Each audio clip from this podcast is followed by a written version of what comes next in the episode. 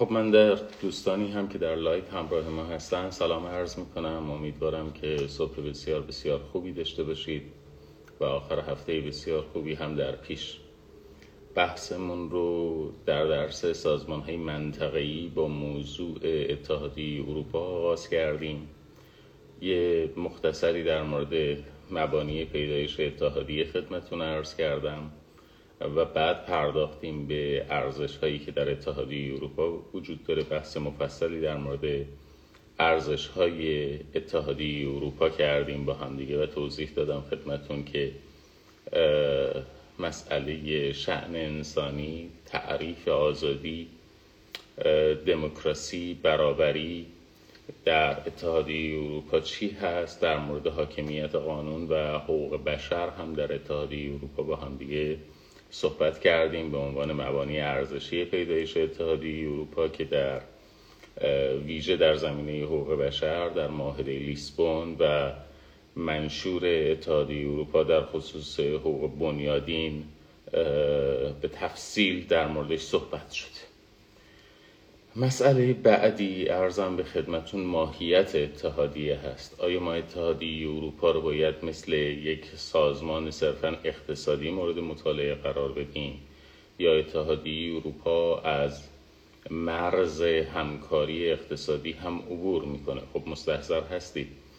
از زمان تأسیس سازمان تجارت جهانی ابتدا ایده این بود که یک بازار جهانی به وجود بیاد یک بازاری که تمام جهان رو در بر می‌گیره و تمام کشورها در رابطه با هم دیگه موانع تجاری رو ابتدا تبدیل بکنن به موانع تعرفه‌ای و تدریجا موانع تعرفه‌ای رو حذف بکنن در بخش کالا. بعدا تجارت در خدمات و جنبه های مربوط به مالکیت معنوی که با تجارت ارتباط داره و همینطور مقولات سرمایه گذاری حتی در مواردی و در جاهایی موضوعات سرفصل های حقوق رقابت هم افزوده شد به سازمان تجارت جهانی. اما بعد از بحران های اقتصادی که در آسیای جنوب شرقی در اواخر سده بیستم اتفاق افتاد و بعد رکود بزرگ اقتصادی که جهان در اوایل سده بیست و تجربه کرد یک مقدار مسیر تغییر پیدا کرد و کشورها حرکت کردند به سمت همگرایی و تجارت آزاد منطقه‌ای در مقابل تجارت آزاد جهانی. مهمترین واکنش نسبت به این قضیه یعنی در واقع نسبت به بحرانهای اقتصادی که اتفاق افتاد ابتدا آسان بود و بعد مشاهده در واقع دیگر مناطق تجاری و اقتصادی هستیم که در جهان شکل می‌گیره. منصرف از اتحادیه اروپا که خب خیلی قبلتر آزادسازی تجارت بین اعضا رو دنبال کرده بود ما شاهد شکلگیری ابر منطقه های تجاری هم هستیم. امروزه در واقع توافقنامه جامعه تجارت منطقه‌ای که بین اعضای آسان چین ژاپن کره جنوبی و کشورهای منطقه آسیای جنوب شرقی و اقیانوسی منعقد شده. از لحاظ ابعاد اقتصادی شاید بشود گفت که از اتحادیه اروپا بزرگتر.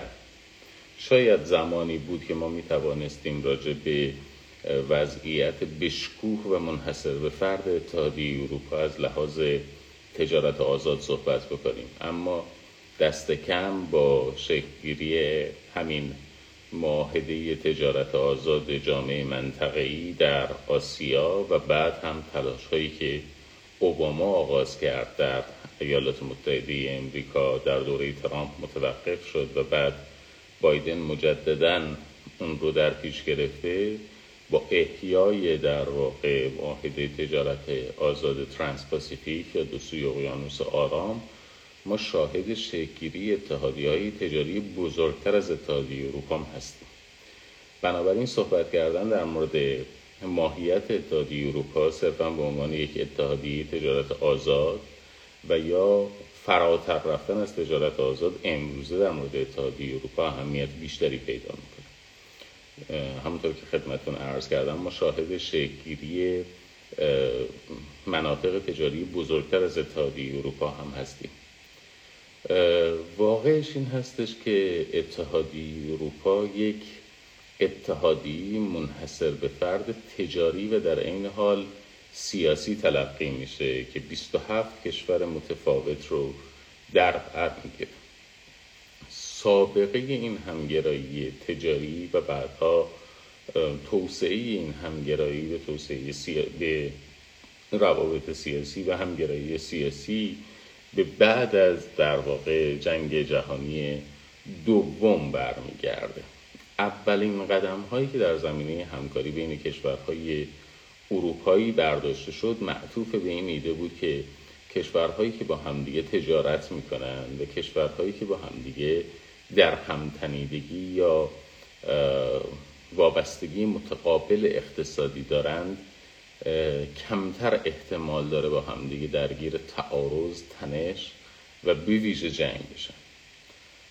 نتیجه این ایده یعنی اینکه همگرایی اقتصادی احتمال وقوع جنگ رو کاهش میده شکلگیری جامعه اقتصادی اروپا بود EEC یا European Economic Community که در سال 1958 میلادی شکل گرفت.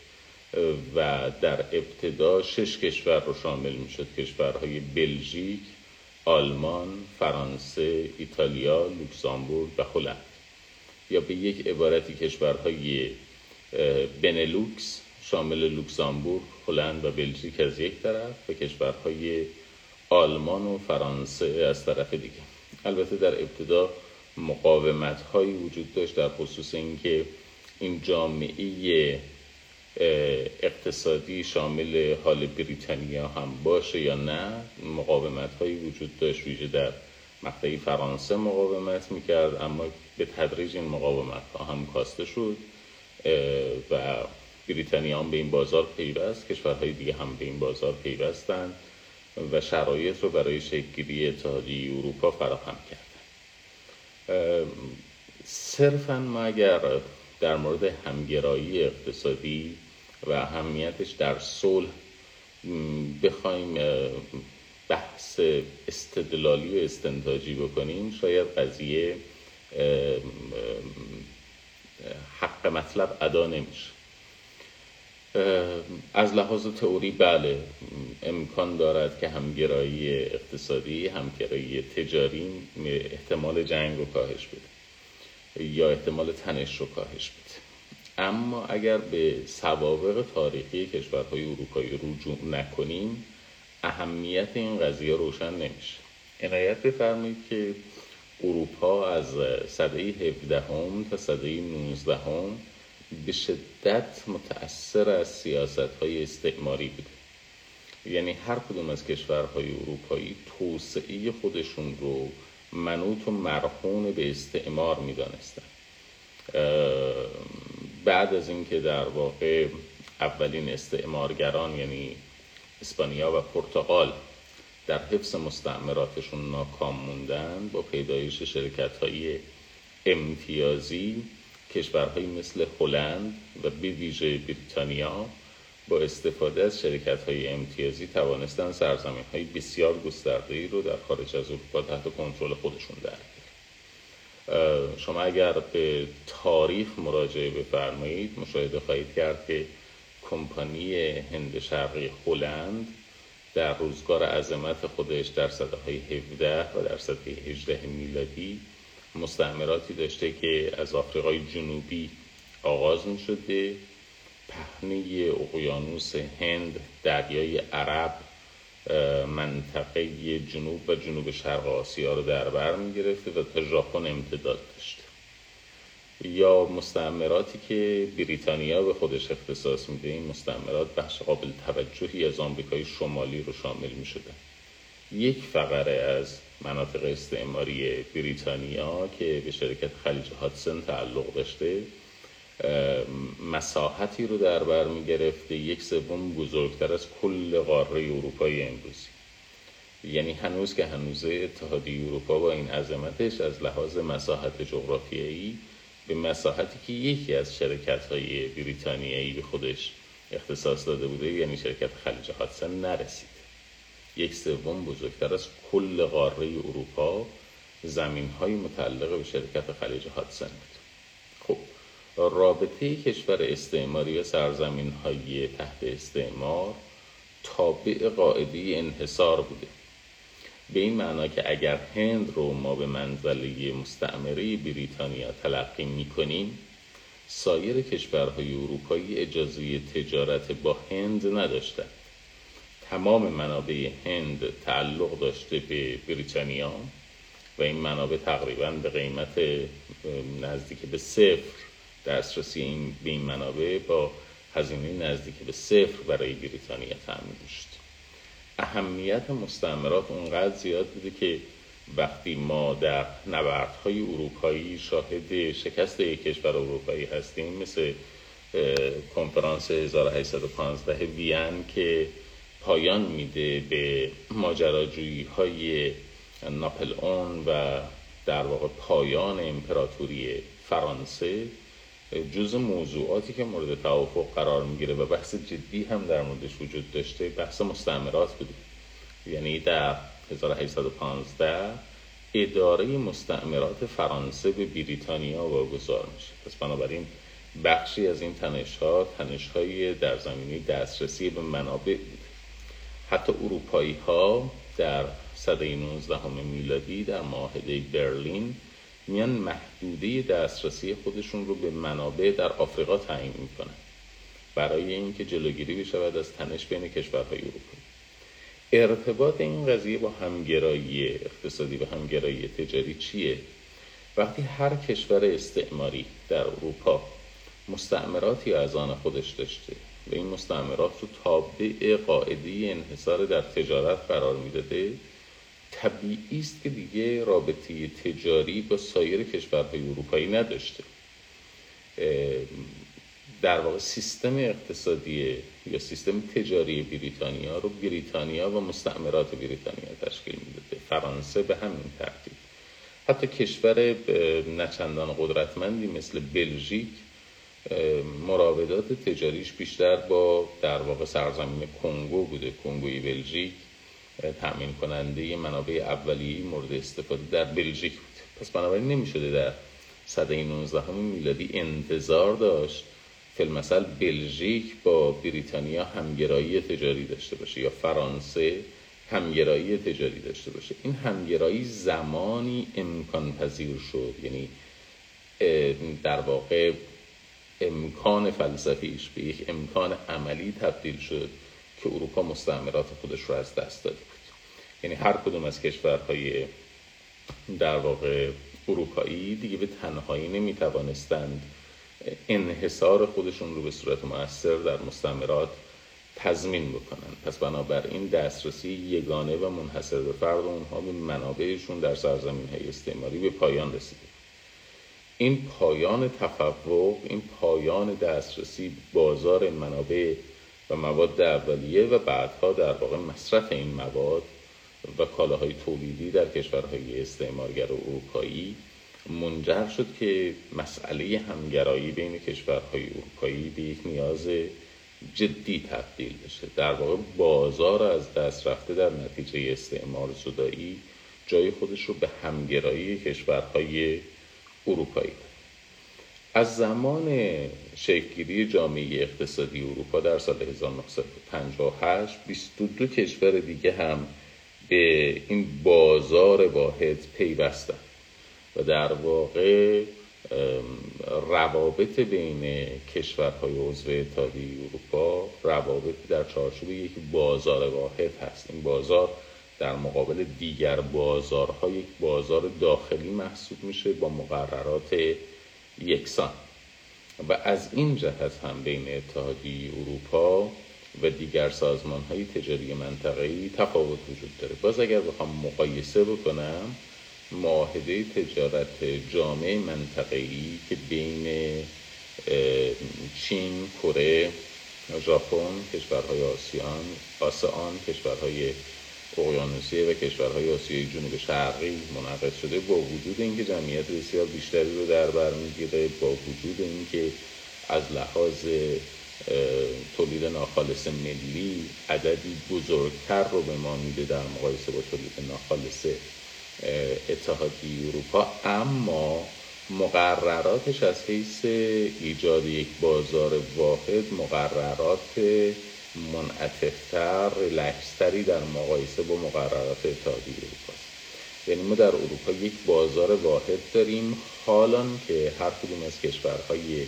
عضو معاهده جامعه تجارت آزاد منطقه‌ای با دیگر کشورهای عضو تابع مقررات متفاوتی هستند در مقایسه با دیگر کشورها. یعنی این معاهده یک فریمورک یک چارچوب رو تعیین می‌کنه. در واقع هر کسی که می‌خواد عضو این موافقت نامه جامعه تجارت بشه ابتداعا یک موافقت نامه تجاری باید با اعضای آسان امضا کنه خب این مقررات متفاوت خواهد بود با مقررات تجارت آزاد که مثلا همون کشور با چین دارد یا با کره دارد یا با ژاپن دارد. از این جهت با هم دیگه تفاوت‌هایی وجود داره. پس بنابراین ما در مورد یک بازار یکسان حداقل از حیث رگولیشن در معاهده جامعه اقتصاد جام معاهده جامعه تجاری منطقه‌ای صحبت نمی‌کنیم ولی وقتی وارد اتحادیه اروپا میشیم مقررات کاملا یکسانه و همونطور که خدمتتون عرض کردم که انما در یک بازار واحدی مشغول فعالیت هستیم. همیشه حرکت اروپا همیشه توسعه اروپا توسعه رو به جلو نبوده گاهی اوقات هم عقب گردهایی اتفاق میفته ویژه بعد از بحران اقتصادی که در ابتدای سده 21 از ایالات متحده امریکا آغاز شد و به سرعت اروپا رو در, در بر حرکت های در واقع ملی هم توسعه پیدا کرد در مقابل حرکت های منطقه ما شاهد روی کار آمدن دولت هایی در کشورهای اروپایی هستیم که آشکارا از میلشون به در واقع تقویت ملی در مقابل اتحادیه اروپا صحبت می‌کنن خب مشهور هستش نمونه یونان تلاش یونان برای اینکه بتواند امتیازهای بیشتری از اتحادیه اروپا بگیره. حتی در مواردی تلویحا تهدید به ترک اتحادیه اروپا که پیش بینی می‌شد اگر یونان در این زمینه موفق باشه. ایتالیا هم مسیر او رو خواهد رفت اسپانیا هم مسیر او رو خواهد رفت.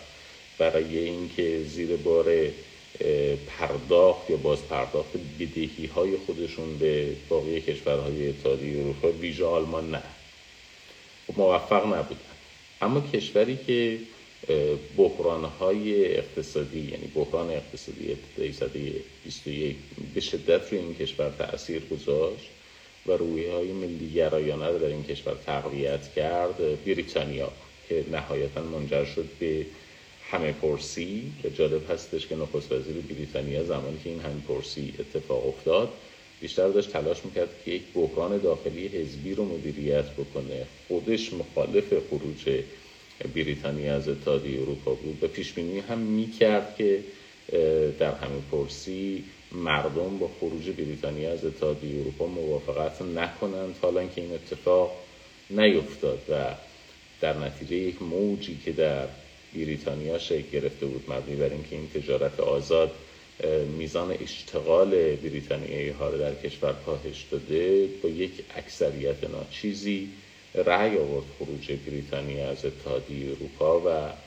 در 31 ژانویه 2020 بریتانیا رسما از اتحادیه اروپا خارج شد. در هر حال اون چیزی که ابتداعا اون نهادی که ابتداعا قرار بود صرفا یک نهاد تجاری باشد. تدریجا توسعه پیدا کرد به گستره های سیاسی به موضوعات محیط زیستی به عرض بکنم تغییرات آب و هوایی و موضوعات بهداشتی و حتی سیاست خارجی و امنیت و سایر موضوعاتی که در عرصه حقوق بین الملل مورد بحث قرار می‌گیره مثل مسئله مهاجرت.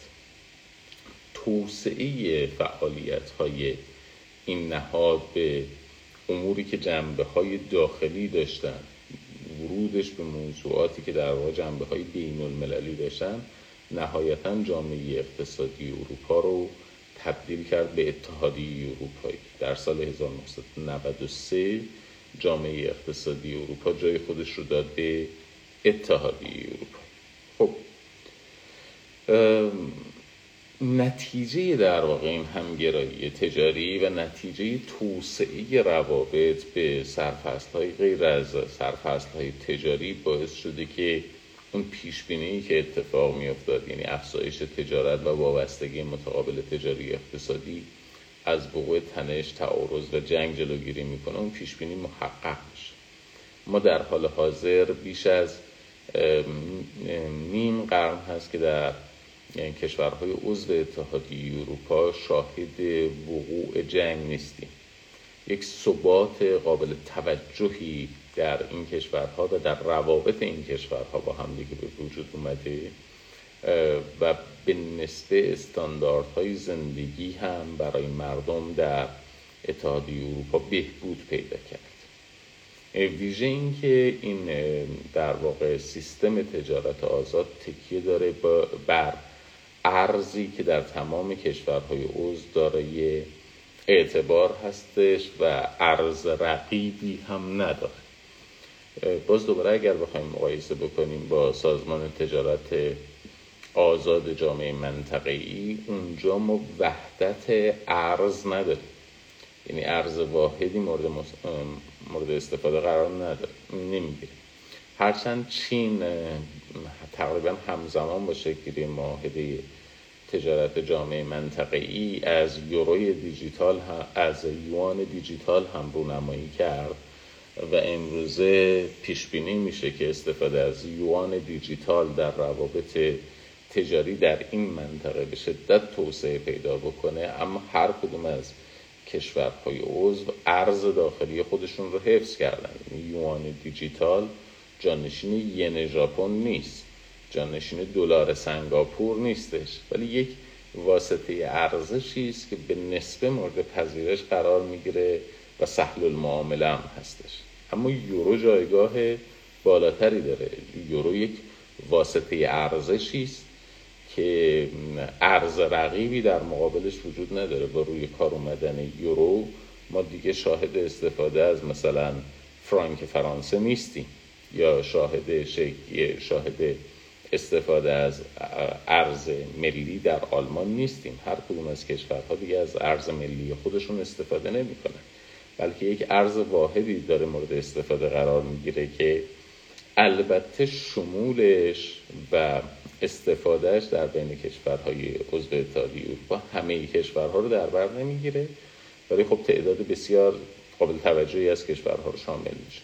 19 کشور در اتحادیه اروپا از مجموعه اعضای اتحادیه اروپا امروز از یورو استفاده می‌کنن و یک بازار 340 میلیون نفری رو یورو پوشش میده.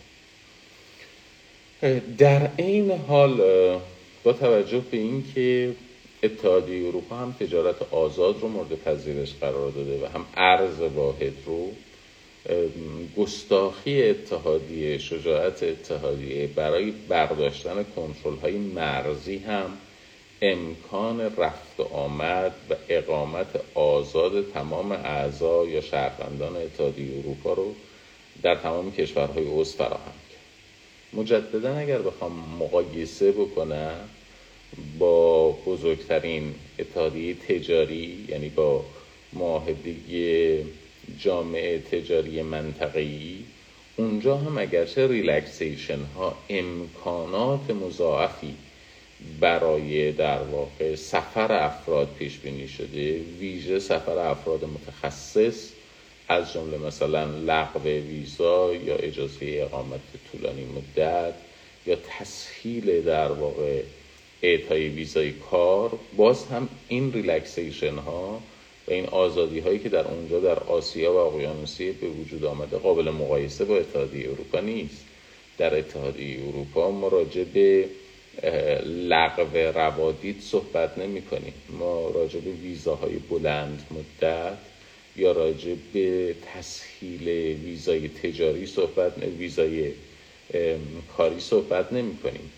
به صرف اینکه شما شهروند اتحادیه اروپا باشید آزادانه حق دارید در تمام منطقه اتحادیه اروپا رفت آمد بکنید. این رفت آمد شما رفت شما آزاد است و آمد شما محدود به یک بازه زمانی نیست. یعنی اینطور نیستش که شما حالا اجازه داشته باشید از فرانسه مثلا برید لوکسامبورگ ولی مثلا حداکثر بتوانید سه ماه در لوکسامبورگ بمانید یا شش ماه در لوکسامبورگ بمانید. می توانید اقامتگاه خودتون رو کاملا تغییر بدید در, در کشوری غیر از زادگاه خودتون یا در کشوری غیر از کشوری که تابعیتش رو دارید اقامت دائم داشته باشید اشتغال داشته باشید و در اونجا فعالیت.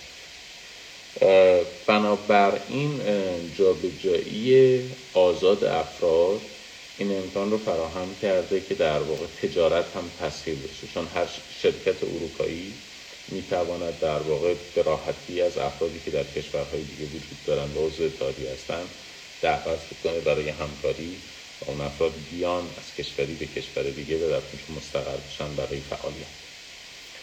این تبدیل شده است به حق آزادی رفت و آمد برای که افراد در اتحادیه اروپا حق آزادی رفت و آمد برای ادامه تحصیلات برای اشتغال و حتی برای بازنشستگی این یعنی شما می توانید به راحتی به کشور دیگه در اتحادیه اروپا برید برای ادامه تحصیل در کشور دیگه فعالیت بکنید دوران بازنشستگیتون رو در جای دیگه ای پشت سر بذارید در مورد در واقع رفتار یک کشور عضو اتحادیه. با اتباع سایر اعضای اتحادیه هم استاندارد رفتار ملی اعمال می شود یعنی هر کشور عضو همون رفتارهایی رو که با اتباع خودش می‌کنه باید با اتباع سایر کشورهای عضو اتحادیه اروپا هم معمول بکنه. از حیث مقررات مربوط به استخدام از حیث مقررات مربوط به تامین اجتماعی و مقررات مالیاتی. پس بنابراین هیچ رفتار ترجیحی مجاز نخواهد بود. که یک کشور عضو اتحادیه در رابطه بین خودش با اتباع خودش معمول بکنه و باقی در واقع شهروندان اتحادیه اروپا رو با رفتار سختگیرانه تری مواجه بکنه. در این حال هرچند که این همگرایی ها بسیار مهمه اما کماکان منشأ اصلی اون در واقع مغز اصلی در واقع اتحادیه اروپا وجود بازار واحد هستش که امکان جابجایی آزادانه پول امکان جابجایی آزاد کالا و امکان جابجایی آزاد خدمات در کنار امکان جابجایی آزاد افراد رو فراهم کرده. و به این ترتیب منابع لازم یک اقتصاد کپیتالیستی به راحتی فراهم میشه. یک بازار کپیتالیستی یک بازار سرمایه داری احتیاج داره به دسترسی آزادانه افراد به سرمایه به خدمات به کالا و همه اینها با واسطه ارزشی واحدی یعنی یورو در اتحادیه اروپا در دسترس هر بنگاه اقتصادی تجاری هست. با این حال همونطور که پیشتر خدمتون عرض کردم اتحادیه اروپا صرفا در حد یک اتحادیه تجاری حتی پیشرو باقی نمید پیشرو از این جهت که سطح آزادی که داریم در سطح آزادی تجاری که داریم در اتحادیه اروپا راجبش صحبت می‌کنیم آزادی مطلق بدون قید شرط جابجایی کالا خدمات پول و افراد که در باقی اتحادیه های تجاری دیده نمیشه پایان در واقع سطح همکاری در اتحادیه اروپا نیست. اتحادیه اروپا خیلی تاکید داره بر اینکه اداره اتحادیه باید توسط نهادهای اتفاق بیفته یعنی اداره یک اداره اداره این بازاری که اداره نهادی است نه یک اداره معاهداتی که در موردش توضیح خواهم داد. تاکید داره که اداره در واقع اتحادیه اداره نهادی است که این نهاد هم باید نهادی شفاف و دموکراتیک باشه. اداره نهادی در مقابل اداره معاهداتی به چه معناست؟ خب فرض بفرمایید که مثلا یک معاهده تجارت آزادی منعقد بشود بین ایران و ترکیه خب این معاهده اجراش بر عهده کشورهای ایران و ترکیه است. یک معاهده حمایت از سرمایه‌گذاری خارجی بین ایران و آلمان منعقد بشه. اجرای این معاهده میبایست توسط دولتین ایران و آلمان انجام بشه. اما وقتی در مورد در واقع اجرای نهادی داریم صحبت می‌کنیم. یعنی یک نهادی مستقل از اعضا وجود دارد. که اون وظیفه تضمین اجرا در واقع تفسیر و حل و فصل اختلافات رو بر عهده داره. وقتی ما یک نهاد داریم برای اجرای تعهدات بین المللی یا حتی یک معاهده بین المللی معمولا در واقع ارزم به خدمتون استانداردهای اجرای اون معاهده و نحوه تفسیر اون معاهده رو اون نهاد تعیین می‌کنه یک پدیده یک رویه یک پرکتیسی است که شما به صورت گسترده در حقوق بین الملل عمومی حتی در عرصه غیر تجاری شاهدش هستیم. مثلا ما وقتی کمیته حقوق مدنی سیاسی رو داریم که نهاد ناظر هستش بر اجرای میثاق حقوق مدنی و سیاسی. این نهاد در واقع میاد تفسیر می‌کنه معاهده حقوق مدنی و سیاسی. تدریجا این هم مورد پذیرش قرار گرفته که معنای معاهده حقوق مدنی و سیاسی آن چیزی است که کمیته حقوق مدنی و سیاسی استنباط می‌کنه و تفسیر می‌کنه در مورد معاهده همینطور عدم انتباه ها یعنی اعمال و اقداماتی که منطبق نیست با معاهده تدریجا این قضیه هم مورد پذیرش قرار می‌گیره که اون نهادی که ناظر بر اجرا هستش تشخیص خواهد داد. پس بنابراین مفاد اون معاهده تفسیر خواهد بود که نهاد در واقع ناظر تعیین می‌کنه. موارد نقض هم مواردی خواهد بود که اون نهاد ناظر تعیین می‌کنه. حالا اینکه این تفسیر و این تعیین مصادیق تخلف چه تأثیری خواهد داشت با چه زمانت اجراهایی مواجه میشه از جایی به جای دیگه متفاوت. صرفا در زمینه حقوق بشر هم نیست. مثلا ما در زمینه حقوق مخاصمات مسلحانه در مورد حمایت از افراد غیر نظامی در جریان مخاصمات مسلحانه همین شعن و جایگاه رو برای کمیته بین المللی صلیب سرخ هم قائل هستیم. یعنی تفسیر در واقع معاهدات چهارگانه ژنو و نظارت بر حسن اجرای معاهدات چهارگانه ژنو توسط صلیب سرخ اتفاق میفته فرق بین اینکه مثلا یک نهادی مثل امنستی اینترنشنال عفو بین الملل یا نهادهای این چنینی اعلام بکنن مثلا اسرائیل نسبت به مردمان سرزمین های اشغالی در فلسطین مرتکب جنایت علیه بشریت شده است. با اینکه صلیب سرخ این موضع رو اعلام می‌کنه. حتی اگر استدلال ها هم یکی باشه حتی اگر فکت ها و شواهدی هم که ارائه میشه یکسان باشه موزگیری صلیب سرخ اهمیت بسیار بیشتری داره. از این جهت که ما پذیرفته ایم صلیب سرخ نهادی است که اجازه در واقع تفسیر و نظارت بر اجرای معاهدات چهارگانه ژنو رو داره. همین رو می‌خوام منتقل بکنم به اتحادیه اروپا. معاهده اتحادیه اروپا مجموعه از معاهدات مختلف رو در بر می‌گیره. اما این معاهدات معاهداتی نیستند که صرفا دولت های عضو در مقام تفسیر استخراج معنای اونها و نظارت بر حسن اجرای اونها باشند. ما در مورد یک رابطه نهادی صحبت می‌کنیم. سلسله نهادهایی در اتحادیه اروپا وجود دارند که اون نهادها نظارت می‌کنن بر اجرای این معاهدات که اون نهادها تفسیر می‌کنن معاهدات رو و موارد نقض معاهدات رو هم بیان می‌کنن حالا یک پله هم شما جلوتر دارید ما در اتحادیه اروپا معاهداتی که داریم دایرکت ایفکت دارن اثر مستقیم دارن. یعنی مستقیما برای افراد حقیقی و برای اشخاص حقوقی غیر دولتی ایجاد حق و ایجاد تکلیف قابل تعقیب در عرصه بین المللی می‌کنن. یعنی اگر یک حقی برای یک شخص شخص حقیقی یا یک حقی برای شخص حقوقی در اتحادیه اروپا وجود بیاد. در سطح اتحادیه اروپا نه در سطح ملی قابل مطالبه است. اگر او تکلیفی داشته باشه اون تکلیف در سطح اتحادیه اروپا قابل مطالبه است. ما به میگیم direct effect پس بنابراین شما در نظر بگیرید که یک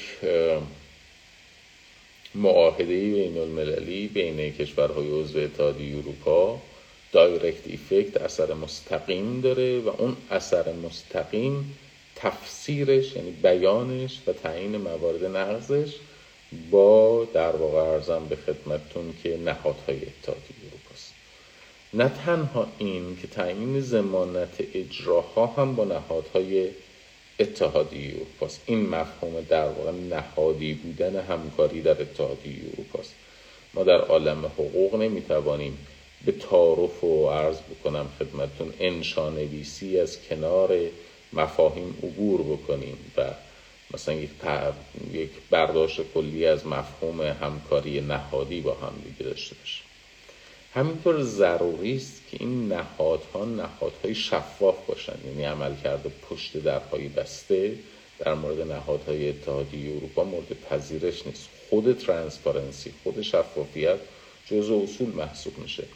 اگر تصمیمی اتخاذ بشه موافق قواعد. اگر تصمیمی اتخاذ بشه درست صحیح و قابل دفاع. اما این تصمیم صحیح و منطبق با قواعد ترانسپارنت نباشه آشکار نباشه صرف عدم آشکاری صرف پنهانکاری تخلف از مقررات و اصول اتحادیه اروپا تلقی میشه. و همینطور هم ضرورت داره که این نهادها نهادهای در واقع دموکراتیک باشن بنابراین تصمیم گیری ها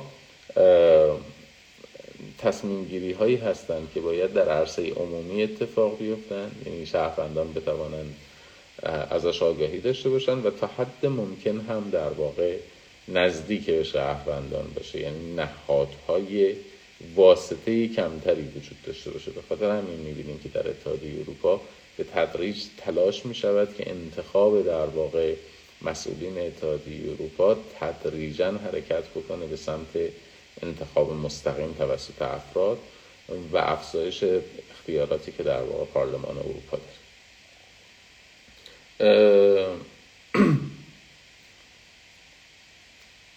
سه نهاد اصلی این نظارت های نهادی رو در اتحادیه اروپا انجام میدن. یکیش رو اشاره کردم پارلمان اروپا است که تدریجا این تلاش هم داره صورت می‌گیره که اختیارات گسترده تری بهش اعطا بشه. دیگری در واقع یوروپیان کانسیل هستش و در واقع شورای اروپایی و در نهایت هم کانسیلا ای شورای اتحادیه اروپا.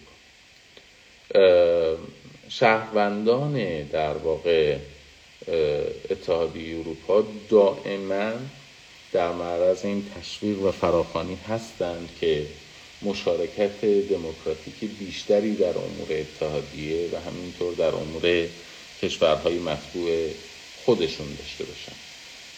این افراد ارزم به خدمتون که یعنی افراد در اتحادیه اروپا حق دسترسی مستقیم به نهادهای اتحادیه اروپا رو هم دارن و ممکن است که ارزان به خدمتون پیشنهادهای خودشون رو مستقیما در, در اختیار اعضای اتحادیه اروپا قرار بدن نهادهای اتحادیه اروپا قرار بدن و در عین حال هم حق طرح شکایت مستقیم دارن در خصوص مواردی که به نظرشون می‌رسه حقوقشون در چارچوب اتحادیه اروپا. نقض شده حق شکایت و دسترسی مستقیم دارن به نهادهای اتحادیه اروپا و می توانند در روابطی که مربوط به اونها میشه اعمال مستقیم قواعد اتحادیه اروپایی و اعمال صحیح مقررات اتحادیه اروپا رو تقاضا بکنه مسئله بعدی که باید بهش بپردازیم روابط اتحادیه اروپا با باقی جهان هست. مهمترین در واقع طبیعتا رابطه اتحادیه اروپا با باقی کشورهای جهان به صورت یک اتحادیه تجاری است.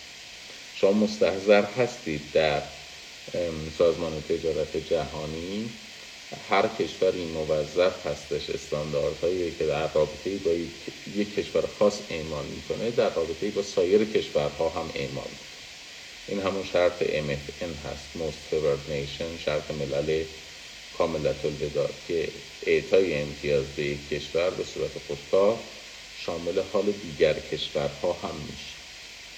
اما در زمانی که سازمان تجارت جهانی شکل گرفت در زمانی که حتی قبلتر در زمانی که در واقع گت جنرال اگریمنت آن ترید اند تاریخ توافقنامه عمومی طرف و تجارت هم منعقد شد کشورهای جنوب اصرار داشتن که یک سری امتیازات ترجیحی بگیرن اعطای امتیازات ترجیحی به صورت خاص به کشورهای جنوب مورد پذیرش قرار نگرفت. اما این قاعده را مورد پذیرش قرار دادن که کشورها حالا فرق نمی‌کنه کشورهای جنوب باشن کشورهای شمال باشن اینها می توانند بیان اتحادیه هایی تشکیل بدن در چارچوب اون اتحادیه ها اعضای اتحادیه نسبت به همدیگه رفتارهای ترجیحی داشته باشن. این مبنای پیدایش اتحادیه اروپا بود کما اینکه مبنای تشکیل اکو هم بود. ولی اتحادیه اروپا یک گام جلوتر از این رفته. یعنی نه تنها کشورهای عضو اتحادیه اروپا امتیازاتی بین خودشون قائل هستند که این امتیازات همه اعضای اتحادیه اروپا رو در بر می‌گیره اما قابل تأمین به دیگران نیست. بلکه در مقابل دیگران هم اعضای اتحادیه اروپا از لحاظ موضوعات تجاری موضع واحدی اتخاذ می‌کنه یعنی وقتی قرار هستش فرانسه امتیازی به بلژیک بده این امتیاز خود به خود شامل همه کشورهای عضو اتحادیه اروپا هم میشه. از طرف دیگه فرانسه جداگانه بلژیک جداگانه ایتالیا جداگانه با سایر کشورهای جهان توافقنامه های تجاری امضا نمی‌کنه.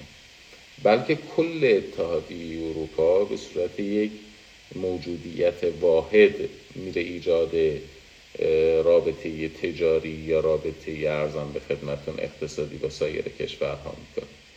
به این معنا در واقع حاکمیت تجاری توسط فرد فرد کشورهای عضو اعمال نمیشه بلکه توسط اتحادیه در کل ایجاد میشه و این منجر شده است که در واقع اتحادیه اروپا امروزه با بیش از 100 کشور جهان طرف معاهدات تجاری شده باشه.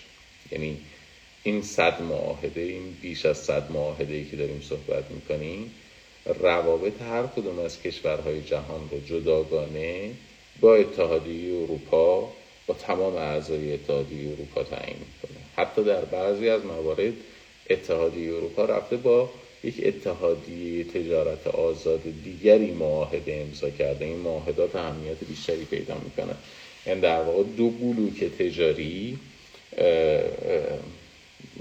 با همدیگه وارد معاهده شدن. اون معاهده ایجاد حق تکلیف می‌کنه برای هر دو طرف از جهت اعضای مثلا یک طرف 20 25 کشور یک طرف دیگه 20 25 کشور وجود دارن. در قالب یک توافقی بین دو سازمان تجاری منطقه 50 کشور 60 کشور مقررات تجاری واحدی در روابطشون اعمال میشه. با این حال کماکان بزرگترین بازار تجاری بازار تجاری بین خود اعضای اتحادیه اروپا هستش و ارزم به خدمتون که وابستگی متقابل بین کشورهای عضو اتحادیه اروپا نسبت به همدیگه در مقایسه با وابستگی تجاریشون نسبت به سایر کشورها بسیار بیشتر هستش. گذشته از اینکه اتحادیه اروپا سیاست تجاری واحدی رو با باقی کشورهای دنیا دنبال می‌کنه یکی از برنامه های اروپا در روابط با سایر کشورهای جهان مسئله کمک های بشر دوستانه هستش اتحادیه اروپا عرض بکنم خدمتشون که متعهد شده است که به قربانیان بلایای طبیعی و قربانیان فجایع انسانی کمک بکنه. سالانه حدود 120 میلیون نفر مورد حمایت های اتحادیه اروپایی قرار می‌گیره و عرض بکنم خدمتتون که مجموعه کشورهای عضو اتحادیه اروپا یعنی بلوک کشورهای عضو اتحادیه اروپا بزرگترین تأمین کننده کمک های بشردوستانه در جهان هستند ویژه اینکه در واقع یک هدف گذاری عددی هم شده. یعنی 120 میلیون نفری که خدمتتون عرض می‌کنم صرفا تخمین نیست. تعهد اتحادیه اروپا هستش برای اینکه تأمین کننده ارز بکنم خدمتون نیازهای بشردوستانه دست کم این تعداد از افراد باشه. یک گام فراتر یعنی صرف نظر از سیاست های واحد تجاری و منصرف از عرض بکنم خدمتون کمک های بشردوستانه اتحادیه اروپا متعهد است که سیاست واحدی یعنی عملکرد واحدی در زمینه دیپلماسی و امنیت هم از خودش بروز بده. یعنی هر کدوم از کشورهای عضو اتحادیه اروپا برنامه های دیپلماتیک جهتگیری دیپلماتیک متفاوتی با سایر اعضا ندارند حتی شما مشاهده میفرمایید این حساسیت اتحادیه اروپا رو در مذاکرات پنج به علاوه یک با ایران. خب اصطلاح 5 plus 1 اصطلاحی بود که ابتداعا در قطنامه های شورای امنیت به رسمیت شناخته شد. یعنی اعضای دائم شورای امنیت به علاوه آلمان. بریتانیا، فرانسه، ایالات متحده امریکا، روسیه و چین پنج عضو به علاوه آلمان که عضو دائم شورای امنیت نیست. این اصطلاح پنج به علاوه یک. ولی در تمام مذاکراتی که در اروپا اتفاق افتاد چه در وین چه در ژنو در خصوص برنامه هسته ایران. شما در تمام استندها که نگاه می‌کنید به اینکه از اصطلاح پنجه به علاوه یک استفاده بکنن از اصطلاح سه به علاوه سه استفاده می‌شد منظور سه کشور اروپایی و سه کشور غیر اروپایی بود. فرانسه، آلمان، بریتانیا از یک طرف و بعد ایالات متحده امریکا، روسیه و چین از طرف دیگه. این نشون میده که در واقع اعضای اتحادیه اروپا تصریح دارن و تاکید دارن بر این قضیه که دیپلماسی اروپایی به صورت واحد انجام می یعنی در واقع همه کشورهای عضو اتحادیه اروپا روابط دیپلماتیکشون رو با سایر کشورها در امور بین المللی به صورت واحد و هماهنگ انجام میدن. اتفاقا یکی از دلایلی که بریتانیایی ها اصرار داشتن برای خروج از اتحادیه اروپا همین قضیه رو. یعنی می‌گفتن ما می‌خواهیم سیاست های خودمون رو در پیش بگیریم. در واقع تمایل داشتن که به سمت سیاست های ایالات متحده امریکا میل بکنن. یعنی ترجیح می‌دادن به جای اینکه سیاست واحدی رو با کشورهای اروپایی در پیش بگیرن سیاست های واحدی رو با ایالات متحده امریکا شکل بگیرن. البته همین قضیه در زمینه تجارت هم بود. یعنی بریتانیایی ها حالا یک چیزی که در ذهنشون بود این بود که می‌گفتن ما ترجیح می‌دهیم به جای اینکه در واقع بلوک تجاریمون رو به کشورهای عضو اتحادیه اروپا شکل بدیم بلوک تجاریمون رو به کشورهای کامنولث شکل بدیم. یعنی کشورهای انگلیسی زبانی که در واقع مستعمرات سفید بودن. مثل آفریقای جنوبی که البته آفریقای جنوبی ماهیت میکسی داره. یعنی هم دویچه هم هلندی است هم بریتانیایی است چون اول مستعمره کمپانی هند شرقی هلند. هم در آفریقای جنوبی هم در نیوزلند در استرالیا در ارزم به خدمتون کانادا ترجیح می‌دادن با این بلوک تجاری بیشتر همکاری داشته باشن. حالا اینکه شدنی یا ناشدنی یه بحث دیگری چون مثلا کانادا رو شما در نظر می‌گیرید خودش در یک اتحادیه تجارت آزادی با آمریکا و مکزیک قرار استرالیا در هم در معاهده ترانس پاسیفیک هستش هم در معاهده تجارت آزاد منطقه ای هستش. این که حالا این همگرایی امکان پذیر باشد یا نباشد بحث دیگه است. ولی در امور سیاسی یکی از نقاطی که مطلوب بریتانیایی ها نبود این بود که ما باید مثلا سیاست های خودمون رو سیاست های خارجی خودمون رو باید با اتحادیه اروپا هماهنگ بکنیم که اتحادیه اروپا یه مسئول سیاست خارجی داره و سیاست خارجی بریتانیا نمی‌تونه سیاست مستقلی باشه. حالا بریتانیا با خروج از اتحادیه اروپا داره تلاش می‌کنه که در واقع دیپلماسی مستقل خودش رو پیاده بکنه. ولی گذشته از این قضیه کشورهای عضو اتحادیه اروپایی در برنامه های در روابط دیپلماتیک و در روابط مربوط به امنیت بین الملل موضوع واحدی رو اعمال می‌کنن که این موضوع واحد در از طریق در واقع مسئول سیاست خارجی اتحادیه اروپا یا هماهنگ کننده سیاست خارجی اتحادیه اروپا اتفاق میفته در واقع اینجا ما بیشتر به جای اینکه با یک تصمیم گیر مواجه باشیم با یک کوردینیتر با یک هماهنگ کننده مواجه هستیم که سعی می‌کنه مواضع کشورهای عضو رو به همدیگه نزدیکتر بکنه. طبیعتا ارزان به خدمتتون اتحادیه اروپا هم سعی می‌کنه که در این روابط دیپلماتیک خودش بر ارزش های اتحادیه اروپایی تاکید بکنه. موضوع دیگری که باید بهش بپردازیم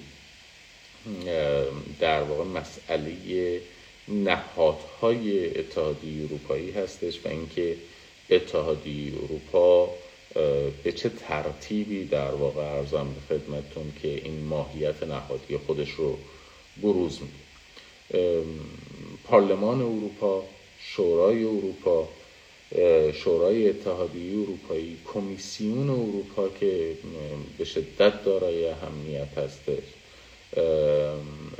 دیوان دادگستری اتحادیه اروپا بانک مرکزی اروپا. در واقع ارزم به خدمتتون که دادگاه نزار یا دادگاه حسابرسی اتحادیه اروپا و بسیاری نهادهای دیگه نهادهایی هستند که تشکیل دهنده ارکان اتحادیه اروپا هستند. طبیعتا اولین نهادی هم که باید بهش بپردازیم پارلمان اروپایی است. ولی برای اینکه بحث شهید نشه انشاءالله بحثمون رو در مورد پارلمان اروپایی جلسه بعد ادامه خواهیم داد. من بحث رو در live تموم می‌کنم. دوستان در کلاس اگر گپ و گفت و مسئله ای داشته باشن به دوستان در کلاس بحثمون رو ادامه خواهیم داد انشاءالله. من از دوستانی که در live ما رو همراهی کردن هم تشکر می‌کنم و هم خداحافظی. براتون آخر هفته خیلی خوبی آرزو می‌کنم. خداحافظ.